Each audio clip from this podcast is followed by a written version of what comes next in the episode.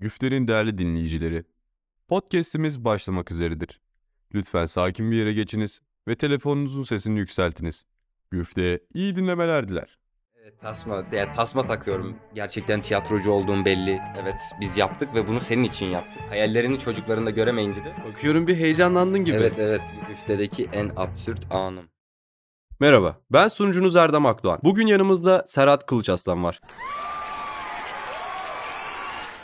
Serhat hoş geldin. Hoş buldum. Nasılsın, ne var ne yok? İyiyim, teşekkür ederim. Sen nasılsın? İyiyim ben de. Gecenin bir vakti bu soğukta buraya geldiğin için teşekkür ediyorum. Ben beni ağırladığın için programda ben teşekkür ederim. Rica ederim ne demek. Hazırsan başlayalım. Olur. Serhat sen kimsin? İsmim Serhat. Erciyes Üniversitesi'nde uçak elektrik elektroniği 3. sınıf öğrencisiyim. Amatör bir şekilde tiyatro yapıyorum. Ankaralıyım, doğma büyüme. Şu an Kayseri'de yaşıyorum. Bu kadar. Peki Serhat seni biraz daha detaylı tanısak olur mu? Hani ne yapmaktan hoşlanırsın? İşte ne bileyim hobilerin, fobilerin falan filan. Zart, zurt. Tabii daha çok spor ve fiziksel aktivitelerden hoşlanırım. Çocukluğumdan beri bu yönde bir hiperaktivitem var sanırım. Daha çok ne bileyim kitap okumak, müzik dinlemek, bilgisayarda oyun oynamak hobilerim arasında. Öyle söyleyebileceğim ayrı bir fobim yok. Bu kadar. Teşekkür ederim. Ben teşekkür ederim. Peki Serhat. Serhat, Güfte'de kaçıncı yılın? Şu an Güfte'nin içinde dördüncü yılım. Dört yıldır bu ekibin bir üyesi olduğum için de çok mutluyum. Peki Güfte bu yıllar boyunca sana neler kattı? Güfte hem sosyal hayatımda olsun hem iş yani akademik hayatımda olsun oldukça fazla konuda yararını gördüm. Sosyal ortamlarda özellikle insanlarla yeni tanıştığım insanlarla konuşurken çekinirdim. Bir özgüvensizlik durumu ya tam olarak özgüvensizlik demeyeyim ama daha çok kendi halinde kendi yağında kavrulmayı seven bir insandım. Güfte özellikle bana sosyalleşmeyi ve bu konuda mutlu olmayı öğretti. Akademik olarak özellikle bir sunum yapmayı, topluluk karşısında konuşmayı öğrendim. Bu gerçekten benim hayatımı özellikle hem iş olarak hem de akademik olarak çok kurtarıcı oldu. Çünkü yani şu an öğrenciyim ve sunum yaparken bile arkadaşlarımdan şu eleştiriyi almak beni çok mutlu ediyor. Gerçekten tiyatrocu olduğum belli. İşte tahtadayken gerek hiç bilmediğin konuda bile doğaçlayabiliyorsun, hiç teklemiyorsun. Kendi özgüveninin, ses tonun, genel olarak sınıfı sahne olarak görmen konusunda böyle çok güzel eleştiriler alıyorum ve bu beni çok mutlu ediyor. Bu kadar. Teşekkürler. Peki hani arkadaşlıklar, dostluklar, ne bileyim farklı şeyler. Güfte en başta tabii ki sayısız güzel dostluk kazanmamı sağladı. Yani şu an üniversite dönüp baktığım zaman hiç unutamayacağım insanları ben güfteyle tanıdım. En başında şu an birlikte olduğum ve gerçekten hayatımın Aşkı. aşkı diyebileceğim insanı kazandırdı bana güfte. Bu konuda gerçekten mutluyum. Bakıyorum bir heyecanlandın gibi. Evet evet bir kalbim güp güp atmaya başladı ismi geçince. İsmi geçmedi ama gözünün önüne geldi Evet, gibi evet. oldu. Neyse biz sorularımıza devam edelim. Güftedeki en absürt anın neydi Serhat? Bizimle paylaşır mısın? Güftedeki en absürt anım. Biraz hızlı geldi bu soru. Düşünmem gerekiyor biraz maalesef. Sahne içinde mi, sahne dışında mı? Hiç fark etmez. Bunda özgürsün tamamıyla. O sorulara da geleceğiz merak etme. tamam. Sahne içinde özellikle hiç unutamadığım bir an var. Biz kaç baba kaç oyununu oynarken Tayfun arkadaşımızla ona da selam yollayalım. Birkaç bölüm önce geldi sanırım benden. Tayfun gece körü ve biz işte perde arası geldiğinde Tayfun benim kucağımda oluyor ve bizim beraber şekilde çıkmamız gerek. Ve ben sahne esnasında Tayfun'un gece körü olduğunu unuttum. Ve onun peşinden kapıya doğru gidiyorum. O da bana güvenip kapıya doğru gidiyormuş. Böyle kapıya geldik. iki saat böyle kapının kolunu arıyoruz. O sol tarafa bakıyor işte. Ben de o sol tarafa baktığı için ben de sol tarafta arıyorum kapının kolunu. Yaklaşık bir 30 saniye falan sahneden çıkamadık. Sonra aklıma geldi. Dank etti bir anda Tayfun gece körü yanlış yerde arıyorsun kapı kolunu diye. O şekilde açtım ama gerçekten bir üç buçuk attığımız, bir sahneden çıkamadığımız bir andı. Öyle. Sen komik bir anmış. Özellikle Tayfun'a bu konuda güvenmen. Evet evet yani bazen sahne arkadaşını tanıman gerekiyor ve böyle rahatsızlıklarını unutmaman lazım. Biz unutunca pek hoş olmayan şeylerle karşılaştık. Ama kötü sonuçlanmamış. Evet evet. Güzel bir anı oldu işte bize de. Hız kesmeden sıradaki sorum geliyor mu? Gelsin buyurun bekliyorum. Güftedeki en duygusal anın. Güftedeki en duygusal anım. Güzel bir soru yine. Şöyle biz Kaç Baba Kaç oyununu çok büyük zorluklarla ve çok kısa bir sürede çıkardık bu oyunu. Yaklaşık 19 günde. Ve bu 19 gün başlarken Barış Hoca gelip bana şey demişti. Ki genel olarak tüm Kaç Baba Kaç oyuncularını tek tek yanına çağırıp bunu söyledi. Ben gerçekten sana güveniyorum. Bunu başarabiliriz'i vermişti. Biz Kaç Baba Kaç oyunu bitirdikten o selamlamaya çıkacağımız sırada Barış Hocam benim yanıma geldi. Ve ona dedim hani hocam evet biz yaptık ve bunu senin için yaptık. Senin güvenini boşa çıkarmamak için yaptık. Orada bir sarılık, bir duygusal bir anımız oldu. Şu an baktığım zaman gerçekten unutamıyorum yani o an. Gözümün önünden gitmiyor. Unutamıyorum derken bile böyle bir sesin çatallaştı, duygusallaştın. Ara sıra böyle şeyler olup peçete vereyim mi? Teşekkürler Serhat cevabın için. Peki Güfte'nin sana yardım ettiği bir an hani böyle hem fizikseldir hem mentaldir. Sana bırakıyorum. Burada biraz da şey var sanki bir baskı hissettim duygusal olarak. Ne anlamda? Ee, ben ev taşırken Güfte bana özellikle ayrı bir yardımcı oldu.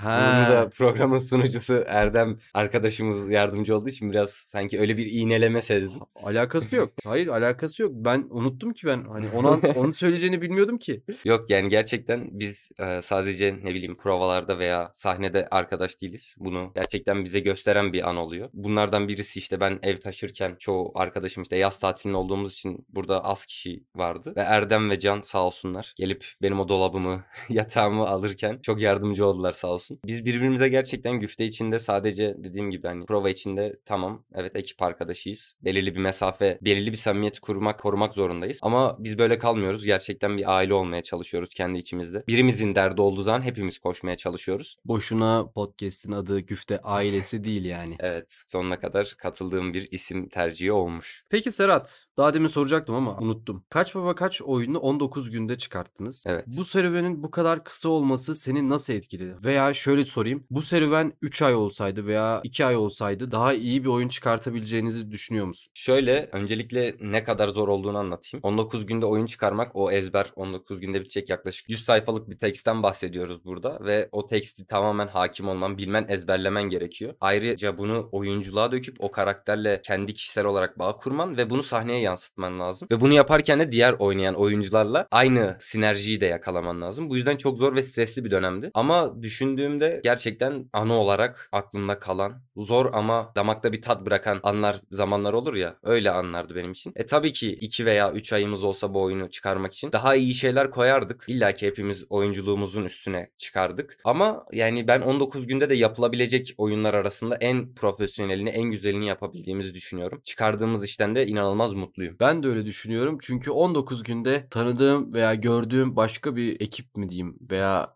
başka bir profesyonel sahne mi diyeyim. Böyle iyi taş gibi bir oyun çıkartamazdı. Biraz kendimizi övüyoruz ama yerli bir övme. Çünkü hak ediyoruz. Öyle diyeyim. Her baba yiğidin harcı değil diyelim. Aynen öyle. Hız kesmeden diğer soruma yani meslek hedefin nedir sorusuna geliyorum. Meslek hedefim dediğim gibi uçak elektrik elektroniği okuyorum. Uçak bakım mühendisi olacağım umarım. Güzel bir şirkette. Yakın zamanda üniversitem de bitecek. Yalnız aynı bölümü okusak bile biz teknikeriz Serhat. Hayır değiliz. Serhat biz Hayır teknikeriz. değiliz. Unut onu. Öyle biri yok.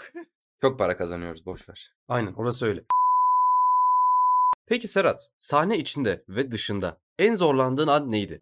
Sahne içinde her oynadığımız karakter bizim normal hayattaki, sosyal hayattaki karakterimizle birebir aynı karakterler olmuyor. Ve o karakter bazen bizden çok zıt karakterler de olabiliyor. O karaktere girmeye çalışırken ve o karakterden çıkmamaya çalışırken çok zorlanıyorsun sahnede. Bazen o karakterin giyinişi, tarzı pek senin sosyal hayatta yaptığın ya da giyindiğin şekilde olmuyor ve bu sahne esnasında çok yorabiliyor seni. Ben bir karakterimde rockçı, punkçıydı kendisi ve çok dar boğazı saran bir kolye takıyordu ve ben sahnede gerçekten nefes alamamaya başladım bir süre sonra. Kendim normal sosyal hayatta da dar şeyler giyemem ya da beni sıkan şeylerde bir süre sonra çok rahatsız olurum. Ama sahnede olunca bunu bu şekilde devam etmek ve sesini çıkarmak zorundasın, duyurmak zorundasın herkese. O an gerçekten boğazımı parçalayacaktım. O kolyeyi fırlatıp atmak istiyordum içimden. Sonra bir şekilde yaptım ama gerçekten çok zor bir andı benim için. Tasma desek daha iyi olur. Evet tasma. Yani tasma takıyorum. Punkçılar kızmasın lütfen.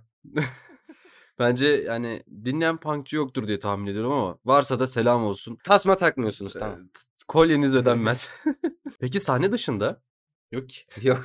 Düşün aklıma gelen öyle bir şey yok. Genel olarak cevap verebilirim. Hani bir Olur. tiyatro oyuncusu olmanın zorluğu sahne dışında ne diye. Biz yaptığımız işi çok profesyonel şekilde yapmaya çalışıyoruz. Ne kadar bir üniversite ekibi olsak da hayatımızı bundan ge- geçindirmiyor olsak da profesyonel yapmaya çalıştığımız için elbette ki bu belli bir emek isteyen bir iş. Biz de bu emeği verirken gerek sosyal hayatından gerek enerjinin bir kısmını buna ayırman gerekiyor. Bu bazı yerlerde zorlayabiliyor insanı. Ama sonunda çıkardığın işten memnun olunca her yorgunluk tatlı bir iz bırakıyor. Teşekkür ediyorum. Serhat o zaman seninle bir anda bir hızlı sorular oynamadık mı? Olur. Sen nasıl istersen. Hazır mısın? Hazır gibiyim.